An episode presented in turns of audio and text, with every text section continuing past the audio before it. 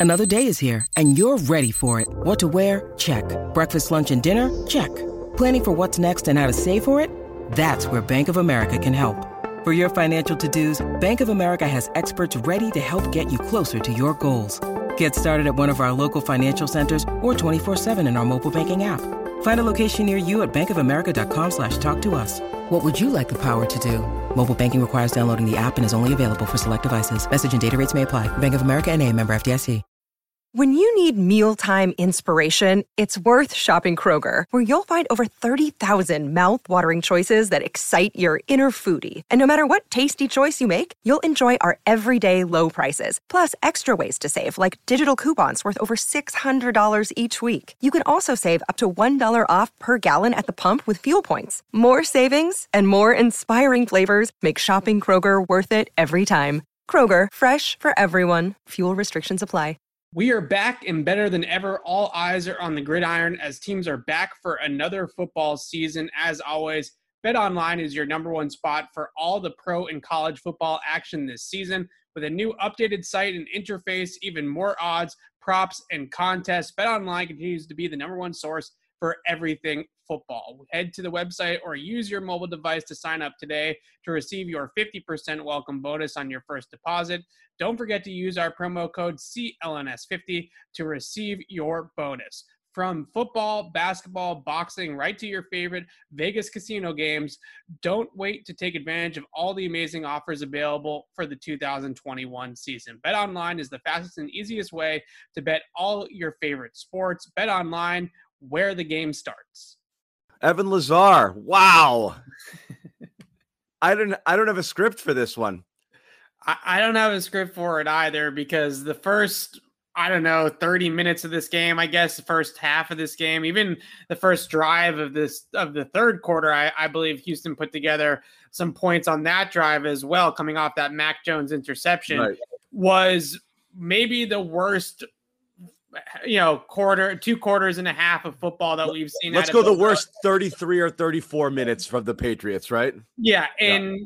quite some time and and you don't have that feeling when you're watching this team of oh well they, they got bill belichick and they have tom brady and although the product doesn't look good right now eight weeks from now they'll get where they'll need to get and everything will be fine. You, you don't have that luxury anymore. So when you're watching that first 33 minutes 34 minutes as we're putting it it is an absolute abject disaster. I mean, you have guys in the back end in JC Jackson and Devin McCourty, who are supposed to be two of your most uh, consistent players and best back end players in your secondary, giving up a 67 yard touchdown to a practice squad wide receiver. This wasn't Brandin Cooks breaking free of those two guys and going for a big score. No, this, this was, was, check your programs. Who, yeah, you know, all yeah. game long. Unbelievable. Yeah, this was Chris Moore doing it. Uh, at the half, uh, Davis Mills has 200 yards passing and nearly a perfect passer rating. As it is, he finished this game with 312, 10.8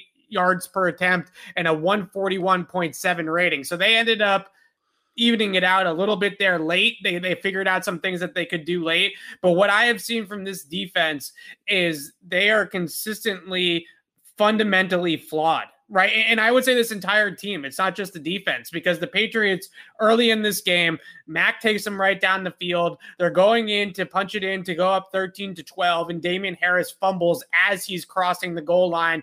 I thought the ball was out. I thought that was a good ruling. I, I think so too. I think yeah. it was out. I, I, I don't know how they saw it, but it looked like right. a fumble just based yeah. on where his feet were and his body lined up. yeah. up. Yeah, because you got to get you got to have the whole the you know you have to have the tip of the ball t- across the plane right? Didn't it's not like the it, whole ball. It just needs to be a piece of that ball needs to break the plane. It didn't look like it to my to me either. So early on in this game you really started to question not necessarily the game plan by the coaching staff but just the fundamentals of this team and, and the techniques and the ball security and just knowing how to play sound fundamental football. And, and, that those are the things that we're so used to seeing from Bill Belichick. And then Houston Houston themselves, right? Yeah, they yeah. they have the punt, get whatever that was, right? Right up there with the 2015 Indy game where they had the direct snap on the punt, on the fake punt, and they completely uh, imploded. And the Patriots took advantage. But I we know as Patriots uh, media, as Patriots fans, that this team has bigger aspirations than surviving against the Houston Texans in week five. This team is a team that wants to be in the playoff hunt, that wants to win double digit games this year. And if they continue to play games like, like if they play like this next week against the Dallas Cowboys, they're going to get blown out. Well, that's the thing is you have games like this. Like good Patriots teams have had those games where they're like, "Oh God, throw the tape out. Thank goodness right. we won." And then it's but when it's this team, it's far more problematic because you're deeply concerned that they're just not good enough. They're the stuff that they were doing all game long is the stuff that you used to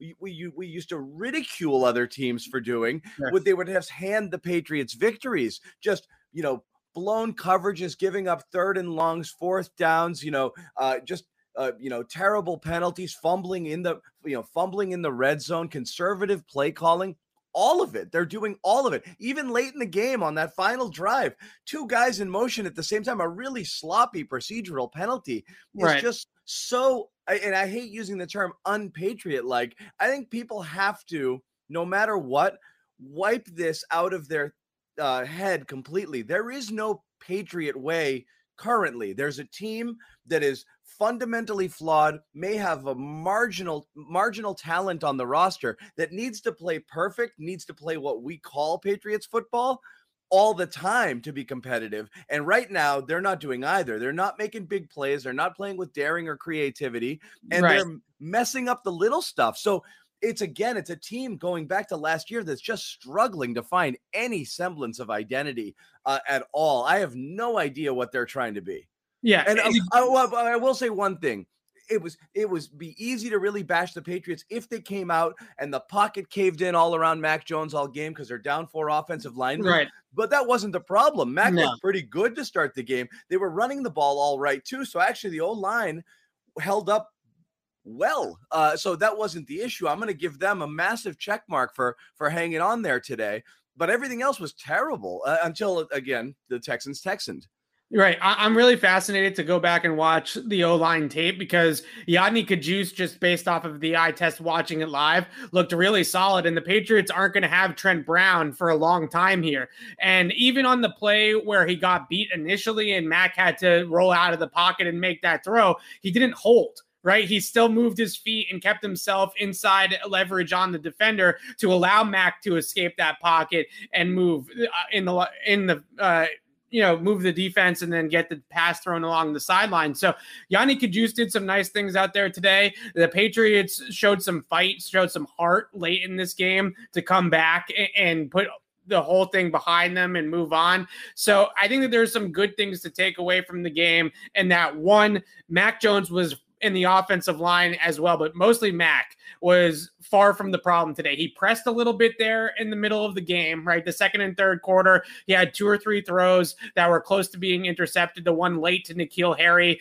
Maybe he's just kind of punting it away at that point. That's what I thought too. Yeah. Is I got to do something. I got to take a shot, and that's right. what I think he did there. Yeah, right. So all those things I think point to good things that we can look forward to moving forward. Is that the quarterback was far from the biggest problem out there today, and you like to think that a guy like Devin McCourty only has one stinker per season, right? You, you'd like to think that this is not going to right. happen twice for a guy like Devin. And he knows better than everybody because Bill Belichick has been harping on this for Devin McCourty for his entire 12, whatever, 13 year career it's been that as the last line of defense, you cannot give up those two big plays Unreal. by going through the for the football, right? Because the first one, JC Jackson mistimes his jump on the sure. sideline, and Devin McCourty is running towards the sideline to try to pick off the pass as well. And both guys play the ball in the air. One guy's got to play the ball, and one guy's got to play the receiver. Because if the guy that goes for the ball misses it, like Jackson did, then somebody's got to make the tackle and limit the damage. Similarly, on the big fourth and two catch later on in the game, Joejuan Williams gets roasted. Don't, don't get me wrong. Joejuan Williams is the primary man coverage defender there, and he gets roasted. But sure. Devin McCourty comes over the top to try to deflect the pass. And instead of going for the interception, or instead, he goes for the interception instead of just making the tackle right? And instead of a 40 yard play on fourth and two, maybe it's only a 20 or a 25 yard play on fourth and two. So still damage being done, but at least you give your defense a chance to make some plays and get off the field from that point. So I doubt that Devin McCourty is ever going to have a bad game that badly again, right? And Mac is is looking more and more every single day like a guy that you want to invest in and work on and get him the help and, and sort of the team around him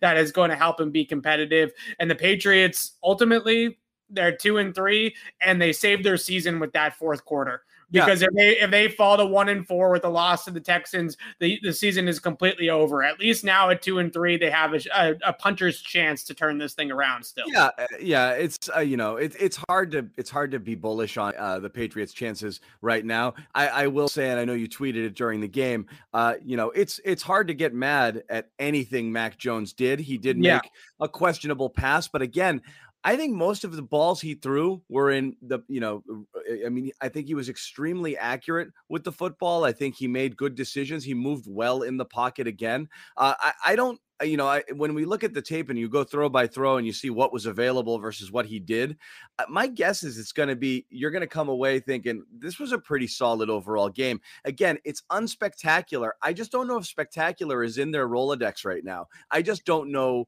what they're capable of at this point with the with the line issues that they're having. I mean, Jesus, at this point, and now now you've got you used to have an overcrowded running back room filled with options, and now it's a now it's a mess. If you're down to Rhamondre Stevenson and Brandon Bolden as your backs, if Harris is legitimately injured, that's going to be another challenge that they have to overcome. I thought Mac was relatively good. That's the only thing I think you yeah. weren't going to be able to come in here and bash them about. But I think you could have gotten upset about a lot of other things uh, in addition to conservative game script and play calling. And uh, I, you know, I'll say it again because we've been fairly critical. It's confusing to me what it is that they're trying to do. The fact that they're this is the first the Hunter Henry touchdowns, the first time they've thrown into the end zone in five games is just right. a ba- it's a baffling statistic. I don't remember that. I mean, it's possible it's happened, but it, it, seems highly unlikely in my lifetime that's a thing that the Patriots have done. I, I don't know how this how they did that um, and why they you know do what they do. And again, that conservative play calling stretches out drives, creates more opportunity for things to go wrong. Damien Harris fumbles in the red zone again, potentially a game altering play ended up not mattering. But I, I, just don't know what I don't know what it is they're doing uh, fully. With, with with the offense right now, the offensive play calling is baffling. It's because baffling so they oh. they have the snafu the Texans do on the punt, right? And the Patriots get it at the Houston 36 yard line after the punt. And McDaniels goes run, run, screen on the next three plays. Then they get the ball into the red zone. Mac hits Nelson Agholor for 20 yards and Hunter Henry for 21 to drive the football down into the red zone. And as soon as they get there, same uh, thing. Yeah, yeah. from the 16 yard line, McDaniels runs three straight screens, three straight screens from the 16 yard line, which is just horrible. And then later on in the game, they get back into the red zone and Mac Jones throws a dime in the corner of the end zone to Hunter Henry for a touchdown, and you're like, why don't they just do that more often? They got yeah. these two tight ends. Mac can they can trust Mac with the football, and I just don't really understand it. I, I can't I can't fathom how on one hand you can tighten up like that with the so when they have the punt snafu, right? The punt gets blocked and they get the ball at the 36 yard line. If you trust your quarterback completely and you trust your passing game completely, that is a shot to the end zone, right? Because you're grabbing momentum. Sure. You're down in the game and you finally have a chance to grab some momentum if you're Josh McDaniels in the Patriots offense and you go ahead and you throw the football down the field and, and you're able to get some points out of it. And, and, they end up going three straight plays to nowhere and kicking a field goal and, and coming off the field that way is just brutal. And, and then the same thing with the next drive. He goes right down the field and now they're they're able to, you know, have a chance to go up uh, on the game even sooner. They're down by 10 points, and he calls three straight screen passes. And every single time he trusts Mac Jones, every single time he's able to to let Mac Jones open it up a little bit, 90% of the time Mac doesn't let him down. As as you right? like to say, let him cook. Yeah, let him cook because 90% of the time he is making the right decisions, he's making the right reads, he's putting the ball in good places and it's not it's not killing the team. He's not turning the football over. He's not losing the game for the team in those situations. And, and for some reason, they continue to tighten up there.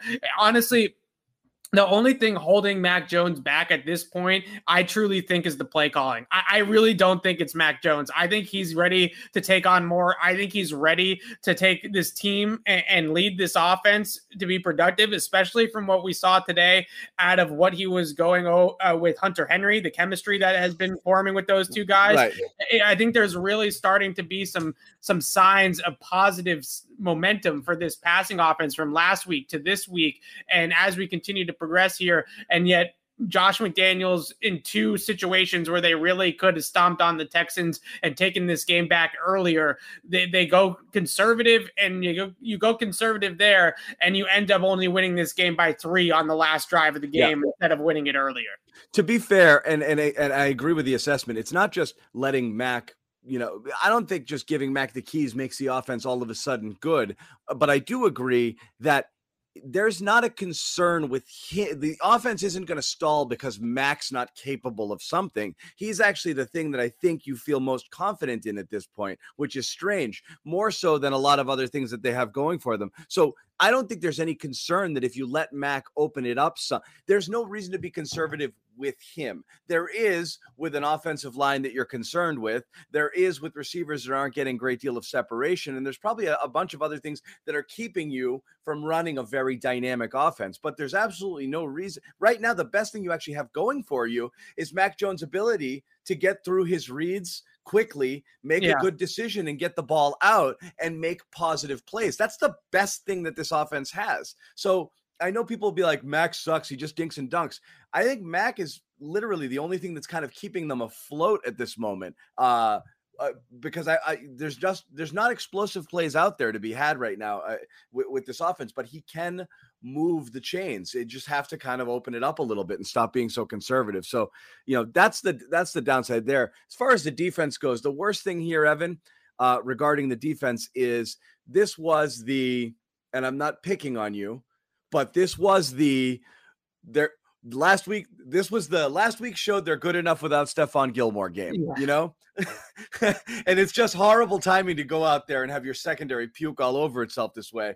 And again, you're not the only one who said it. I think there are a lot of people who are comfortable saying, okay, D backs haven't been an issue here. They yeah. have what they have. Well, to be and, fair, to be fair, they played this game without Jalen Mills, and Joejuan Williams going in this game for Jalen Mills ended up being a bigger drop off than four offensive linemen being out Unbelievable. on that side of the ball. Joejuan Williams, and I, I don't mean to to railroad the guy, but he had a, a really, really rough game. Not only giving up the uh, two big plays right over the top, one the 40 yarder on fourth and two, and then the flea flicker touchdown as well. And you look at both of those plays, and you're especially the flea flicker. What's so perplexing to me, and I, look, the receiver is in a little bit of a tight split. So I, I, guess he does have edge force there, but he's secondary edge force at, at best, unless I, I, have to go back and really study it and see. But from my vantage point, he was secondary edge force at best.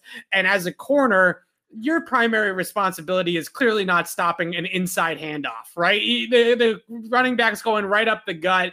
You got everybody in the in the middle of the defense worrying about that. Just cover your guy right? You just, just cover your guy and, getting beat there on the flea flicker, not even contesting the pass, just getting absolutely burned on the flea flicker was absolutely brutal. And something tells me that Jalen Mills at least comes and makes that a contested play, right? He's at least in the vicinity instead of getting absolutely uh, out of the picture, right? I mean, Joejuan Williams wasn't even on the screen when they t- panned to show the receiver down the field on the flea flicker. So I, I don't know. It just that drop off was way bigger than I was expecting from Joejuan uh, from Jalen Mills to Joejuan Williams. J.C. Jackson gives up the big play early. He gave up the fourth and two slant underneath the defense to Brandin Cooks. Right. Then he seemed to level off after that. He was fine. He was fine yeah. after that. Yeah. yeah. So so there's two plays on him that that we'll look at and say okay that you know both both of those are probably on JC.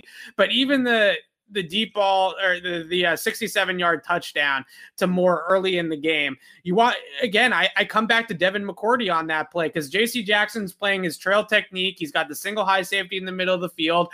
And yeah, you get on him for for missing the interception. He mistimes his jump and the ball goes over his head, which shouldn't happen. But if if Devin McCourty just makes the tackle as he's supposed to there on the receiver and limits that to a 25 yard pass or a 30 yard pass instead of a 67 yard touchdown, then it's not as bad. It's not the damage isn't as bad. So I, I put more of that on Devin McCourty than I do on J.C. Jackson. Oh, no question about it. Uh, I, I think Joejuan Williams is an easy target for this game. Yeah. I think uh, it is shocking how big the drop off is. Um, this is a person who shouldn't this, I mean, uh, this is a person who really shouldn't see the field at this point. Um, it, it's it's really, uh, you know, it, and this was why you questioned cornerback depth when the season started. Was right? You, you knew you knew there wasn't much there, and that's with the idea that Gilmore was coming back. So that is a worry. I just don't know. Again, great, they win needed it as you said season over after. Right. I, you're looking to start stacking efforts you know uh, and you can't keep going one step forward one step back. If the tampa game was a step forward particularly for the defense uh, this is a massive step back. Uh, you know you take the win if you want to remain competitive and the playoffs are a thing that you want to have in your future but I, it's again like we said we had to rip up the script. This was going to be just 45 straight minutes of just bashing the Patriots. They got away with the win. It's just it's such a blah.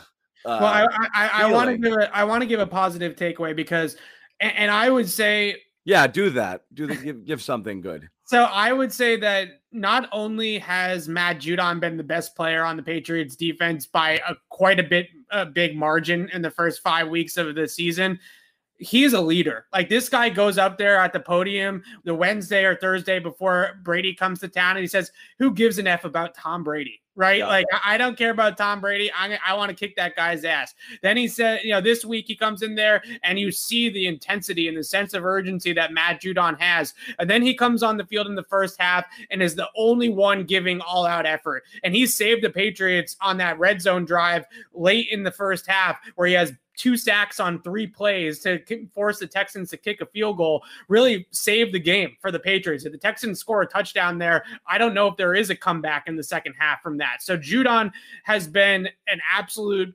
bright spot. He's uh, somebody that, you know, we always talk about sacks uh, in terms of Patriots uh, defensive players putting up huge sack numbers. Matt Judon right now leads the NFL in sacks, and he might lead the NFL in sacks for the entire 2021 season if he keeps this up. So this is a player that's putting up ridiculous numbers in a defense that doesn't typically have huge sack totals for their pass rushers, just the way and the style. It's, it's a straight, straight individual effort too. Yeah, yeah, and he is really just done a terrific job. And if there's somebody on the defensive side of the football that I think is going to emerge and wake this defense up and basically turn this around along I think with Mac Jones on the offensive side of the football it's going to be Judon and at this point it's it's follow the leader for the rest of the Patriots defense. Judon's the leader, and he he's going to have to put the defense on his back and, and be that guy because Devin McCourty did not play like a leader today. J.C. Jackson did not play like a number one corner today,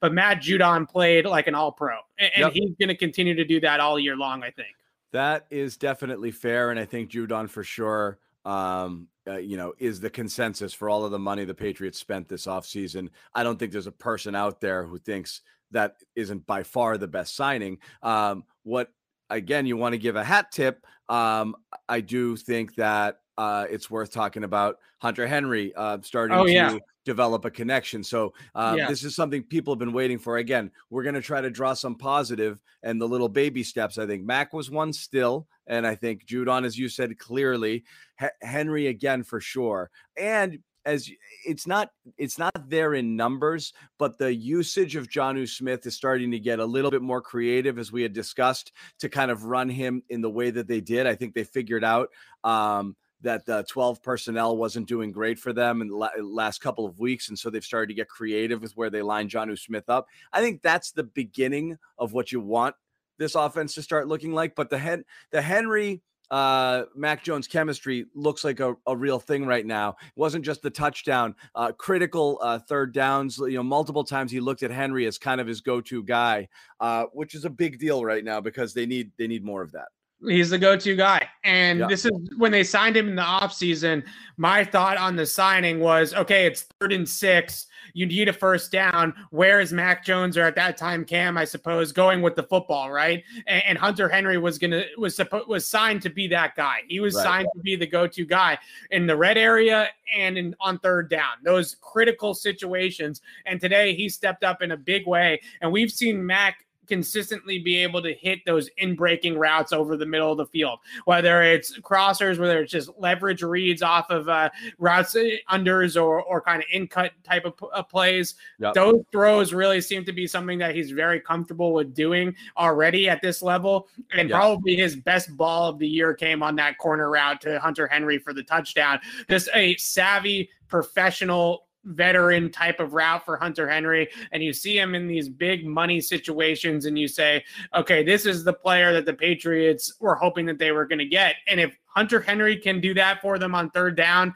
and in the red zone, maybe Jakobi Meyers is your secondary option on third down, right? You know, third and six, and and you need seven yards between Henry and Jakobi. I think they're developing something there, and then you just hope that you get some more big plays out of Nelson Agholor and Jonnu Smith. And let's not forget, you know, Kendrick Bourne's been pretty solid as well. He's good early in this game and and kind of awoken the offense a little bit to keep them competitive.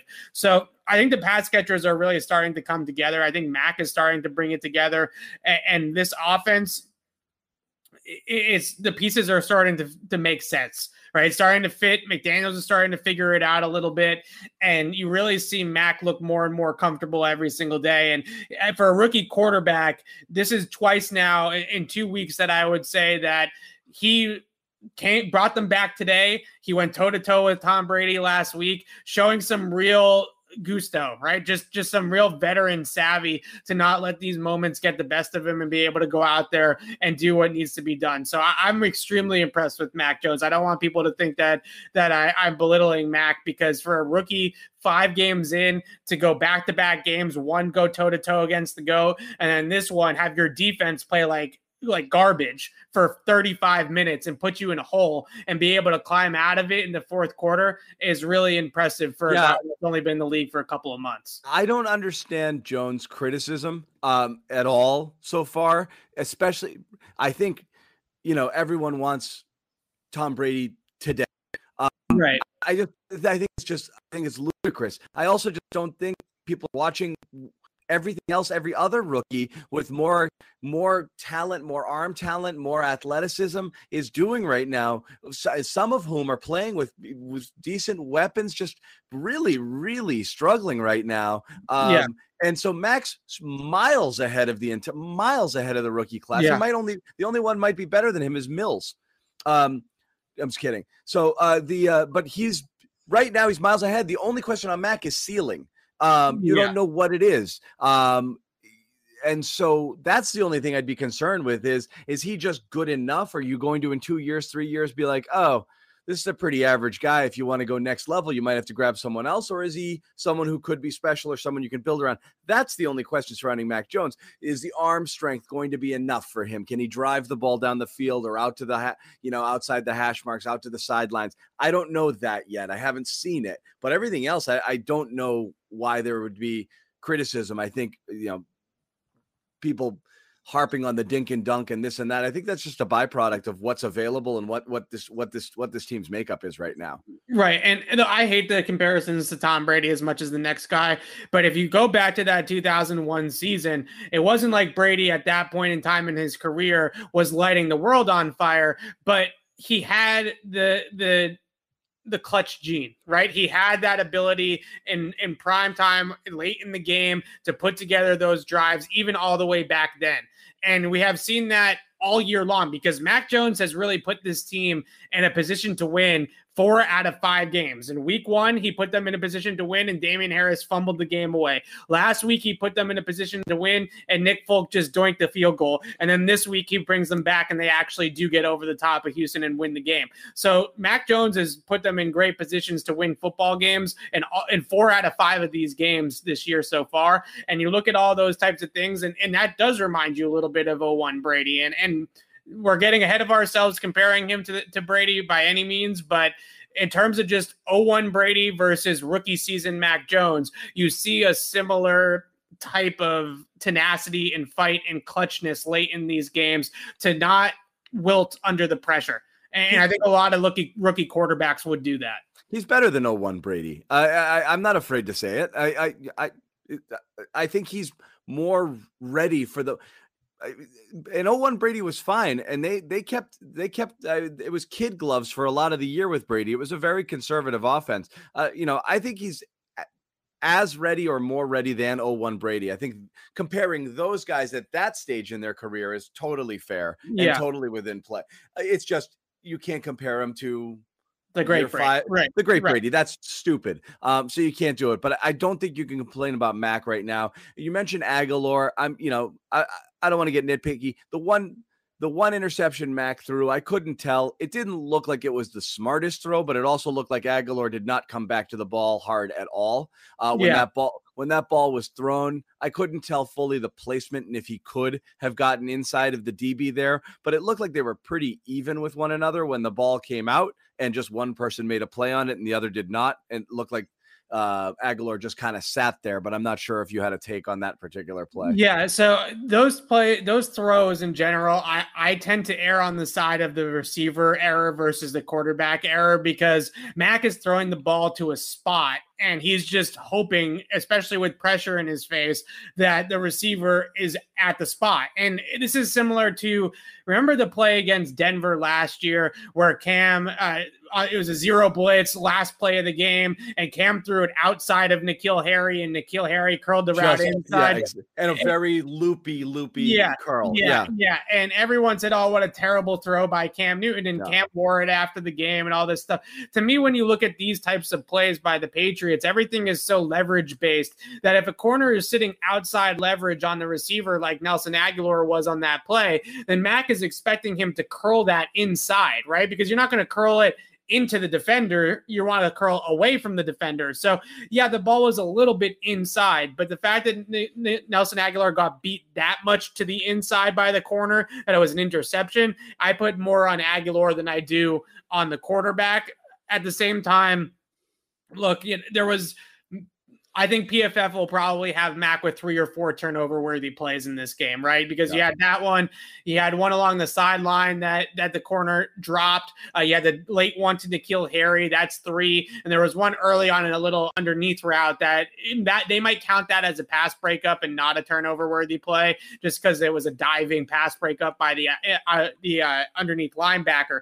But uh, ultimately, I think we're talking about three or four close to interceptions from Mac today. And if you want to nit, nitpick and say what was the one thing that Mac will need to improve on, on this game, I thought in the second and the third quarter, the Patriots found themselves in a hole and he was pressing a little bit to make plays, especially that last, the uh, second to last near interception where he threw it into double coverage and, and the Texans uh, safety dropped it or defensive back dropped the throw. He was rolling out of the pocket and trying to make a throw on the run, and you're down. I think you know it was like 12 or 13 points at that point, and you saw maybe pressing it just a little bit instead yeah. of throwing the ball out of bounds, punting the football back over to Houston and living to play another drive. That one was a little bit pressed there from Max. So in the second midway through this game, second and third quarter, I thought he was pressing a little bit and put the ball up for grabs too many times or in danger too many times. But that's we're, we're starting to nitpick on a rookie. No, but that's real. He hadn't done that a lot, and he yeah. did get away with a couple today. Um, so that's legit criticism, I think, where um, he, you can't do that. Eh, you know, you have to be a little bit more, um, you know, uh, you know, uh, smarter less, with the football. Just yeah. smarter with the football. Yeah. Um. So yeah, I don't know. I'm looking at comments here. I know uh, just a lot of people. Uh, you know, I, it's a lot of the same targets here. McDaniels we've talked about. I do yeah. think people are generally frustrated uh, with uh, with with Agholor uh, not showing much at all. Yeah. Uh, and then you know. Uh, uh, something you you know mentioned a couple of weeks ago just the fact that Jonnu's more of a gadget guy and he was the cream of the crop prize free agent that they went out and signed and uh, this was my criticism earlier you know I, I I thought they had a vision for exactly what to do with him. Uh, and it's just weird that five games in, they're still tinkering uh, and can't quite figure out how best to utilize whatever it is that they thought he would do when they gave him ridiculous, you know, top of the line, you know, money on day one of free agency. Yeah. And, what's perplexing about it with him is okay, for instance, the Patriots on that sequence of three straight screen passes are trying to screen to Brandon Bolden right into these running backs out of the backfield. Why why isn't Jonnu Smith the one catching those screen passes? That's what I don't get. What are right? you doing putting the ball in Bolden's hand ever? You know, uh, yeah, uh, yeah, right, right. And so the, when you watch how he was used with the Tennessee Titans, he was used as a traditional tight end sometimes, right? He was getting up the field, attacking the seams, going up, up the middle of the field, and, and creating big plays like that. But a lot of his touches eh, situationally were schemed, right? Screen passes, swing passes, passes into the flat with the receiver is running this way and he runs that way, and they just kind of hit him on a little a drag route and let him run with it. You know, things that are getting him into space and are designed to get him into space. And you run these running back screen passes and you give the ball to guys like Brandon Bolden in space, and you see how slow he moves and how easily he is to tackle. And you're thinking to yourself, why isn't this to Jonnu, right? This would be great with Jonnu. So hopefully they figure out that Jonnu is their best ball carrier right now. He's their most reliable, most explosive ball carrier, I would say. And, and I hope that maybe they will start to scheme him some more touches into the game plan in that vein because when he gets ahead of steam and he gets rolling, like they they hit him on that follow concept last week. He gained an easy 12 yards and walked for a first down. And when he gets rolling and, and gets downhill, he's a difficult guy to, to bring down. He's big, he's strong, he's physical with the ball in his hands, and he's got some explosiveness to him. So all these screen passes to Brandon Bolden. Let's fire those to the sun and yeah. let's put those same exact concepts in the playbook. But let's just run them to Jonnu Smith and maybe they might actually be more productive. Yeah, I don't know if you think it's comparable, but I'm just thinking court, you know, you know, Cordarrelle Patterson right now and the way the Falcons are using him. Yeah, they're just recognizing, you know what, this is the person who traditionally never worked as a receiver, um, is not certainly not a running back by trade, but they're just putting him everywhere to try to get the ball in his hands because they recognize he can get the ball, uh, he can do good things with it. I think you just, uh, you know, in that vein, whether it is hand the ball off, and again, we saw this in you know the uh, you know Aaron Hernandez, you know. Uh, uh, later in his uh, you know tenure, he was in right. the backfield, and a lot of it wasn't just a byproduct of what he could do with the ball. Also, just it was a team that didn't have explosive playmakers back there at the time, so they're like, "Hey, let's try this out too." It makes sense. So uh, you know, you got to start figuring out ways to to create more plays uh, than they're doing now because it's insanely insanely conservative uh, and just very vanilla with what they're doing. So uh, we'll they're, see. They're not going to get the explosive plays through the passing game yet. I, I think Nelson Agholor, five weeks into the season, I'm not ready to declare it a complete uh, inept deep passing offense. I think some things will come. Certainly, once the offensive line starts to even out a little bit more, I think more opportunities will present themselves down the field. But the short and the intermediate passing game is working. But what they have to do, a lot like that 2011 offense, who was similarly capped with what they could do down the field in terms of a deep threat down the field, they had I have to go back and check. I'm not sure it was at the end of Deion Branch or Brandon Lloyd or whoever right. was the outside receiver on that 2011 team wasn't Randy Moss, right? You know, it wasn't Randy Moss. It wasn't even Brandin Cooks. It was a guy like Nelson Agholor. Yeah. And you have Nelson Agholor who's at least taking the defense with him some of the time. But what you really have to do is threaten the defense horizontally. You have 55 yards wide of the field to start to threaten that defense horizontally. And what made that 2011 offense so prolific was more so yards after the catch right? Yeah. Timing and yards after the catch. So you'll be able to hit those types of things uh, sooner, quicker, faster, get the ball into the right player's hands. Like instead of Brandon Bolden carrying it, let's have Jonnu Smith carry it. Instead of, you know, having those types of plays go for negative yardage, maybe Jonnu Smith makes breaks a tackle or is able to hit it faster or whatever the case may be, and you make an explosive play here or there. The short and the intermediate stuff works for Mac. It's worked consistently, but at this point in time, they need to figure out how to manufacture more yeah, look, after the catch. Uh, what that what you know the difference between eleven and now, you you still had Wes Welker going off in that year. They don't have anything working in the slot there, creating those plays. Meyers, for all that he's doing well right now, is so free freaking slow. Um, you know, and Bourne's not terrific either, but he is making plays. Bourne, yeah, Bourne and Meyers, I think, can combine. Obviously, Wes Welker had 1,600 yards or something like that in 2000. He had an insane season. Yeah, 120 yeah, catches, 175 targets. It was insane. But that offense that year was Gronk, Hernandez, and Welker through the air. Oh, yeah. with very limited very limited that, outside outside, outside help. Yeah. So if that's the right. dream, right, with what you have now, which these none of these guys are even close to any of their counterparts on that team, but the scheme and the style of offense there. And you had a really plodding running game there too. That's a BenJarvus, Green Ellis, Stevan Ridley kind of there. Really, really plot, you know, and Woodhead uh, which you would have had in your James White, so you're a little limited there. There are some similarities to that offense and this and this offense, though just way more dynamic playmakers back then. Right. So if that's way the, way more dynamic, if, if, that's like the A plus version of what they're trying to run, and yeah. this is and this is the then do a B minus or a C. Right. Do that. But do that, the B minus. They, they, they, can win football games like that if they get if they peak with the playmakers that they have. What they have, if they get those guys to perform, if Hunter Henry performs the best that he can, and all the way down with Mac Jones, and this offense is going to be a lot better than it is right now. So there is a path here to having good offense. I think, but even this offense today and a lot of people I know, I'm going to write a positive review about Mac Jones, and everybody's going to come back at me and say, It's the Texans. What are you talking about? We did this last year with Cam Newton, where he put up passing numbers against Houston, and, and it's the same thing, right? The Texans stink and it doesn't matter. But these are the types of positive steps early in the season that if the Patriots do turn this thing around, and we are in week 12 or 13 and we do have a playoff race on our hands at that point of the season, we can point back to week four against Tampa Bay and week five against Houston and say, this is where the offense laid the foundation. Right. This is where they started to figure themselves out. This is where they started to maximize some of their playmakers. And once we get into week 13, maybe they look like a, a good, legitimate NFL offense. Defensively, what I saw out of this game, and, and, a lot of people I think this week are going to make this about Bill and Steve Belichick as well, and the coaching that they're getting.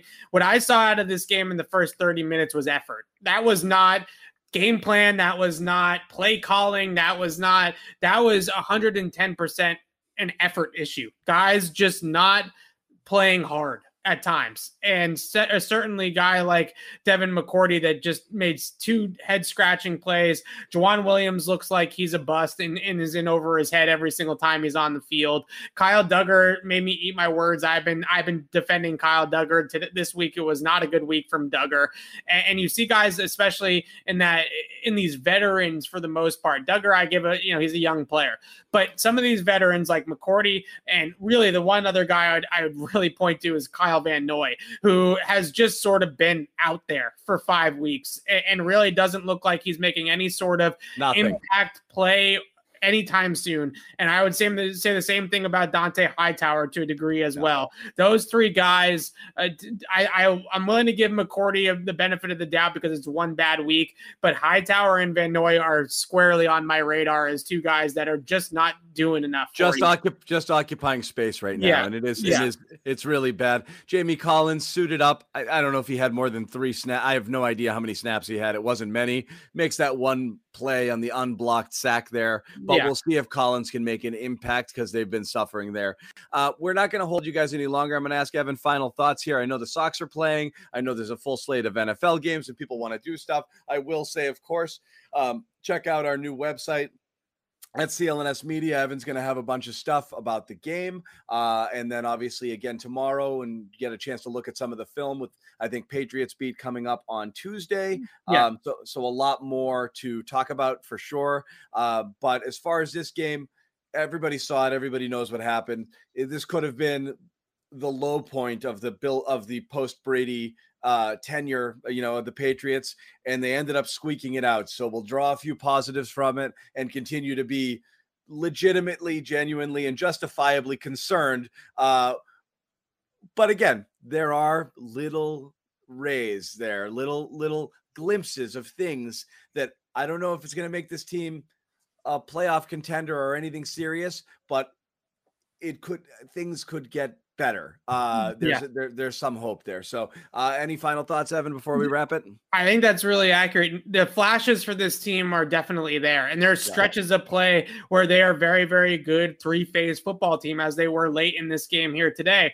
So, what you just have to hope is that they can latch on to those things that they did today in the last 20 minutes of this game against Houston, and what they were able to do defensively last week against Tom Brady, and, and also offensively for that matter against the Bucs and hanging that in that game as well and use these things as building blocks as foundational pieces for what this team will hopefully be a couple of months from now and down the line and maybe even look at it unfortunately, if you're a Patriots fan, as a two year window, right? And start to look ahead of what they can make progress with this season, add a few more pieces in the off season in 2022 and come back in year 2 of Mac Jones and really start to make a push. But ultimately my my final overarching thought, big picture theme here is that the Patriots squeaked out the win today against Houston, which means for the time being we still have a football season right? Because if this game had gone yeah. to one and four, Alex and I on the podcast on Tuesday would probably be already starting to talk about the draft, right? Yeah. And, and, looking ahead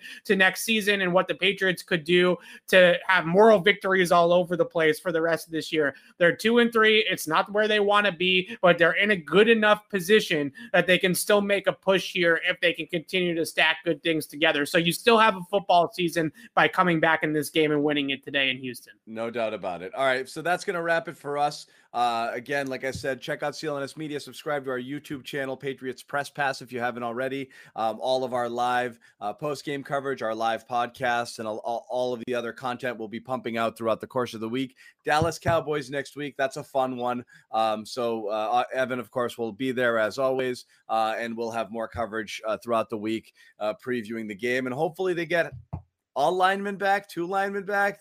We'll see.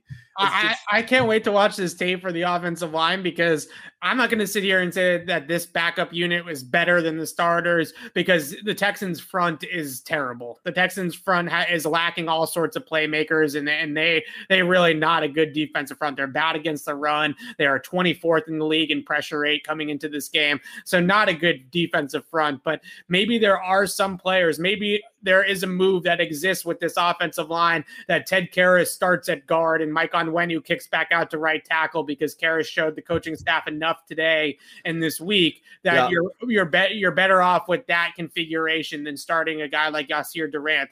Maybe Yodny Cajuste showed them enough that he could just fill right in at right tackle until Trent Brown comes back. That would be the hope because they've been right. struggling to figure that out. And so, right, if we see some positive, one or here, two of these players pop on the tape and show the coaching staff enough, I think it will probably be either Karras or Yodny Cajuste based off of the eye test watching it live. Right. And maybe some reshuffling when all the guys come back healthy and they can find their stride with the offensive line with their a uh, better combination of five. I think yeah. Yasir Durant has gotten himself benched, and that's it was, the best. I, and I think so too. And it, was a live in-game audition for other people, not yeah. Durant or you know. So right. Um, okay, again, like I said, we'll wrap it. Thanks for hanging out, guys. Go check out um, all of our stuff, as I said, on all of our uh, sites and uh, YouTube channel and whatnot. Go Sox uh, and uh, enjoy the marathon tomorrow, everyone.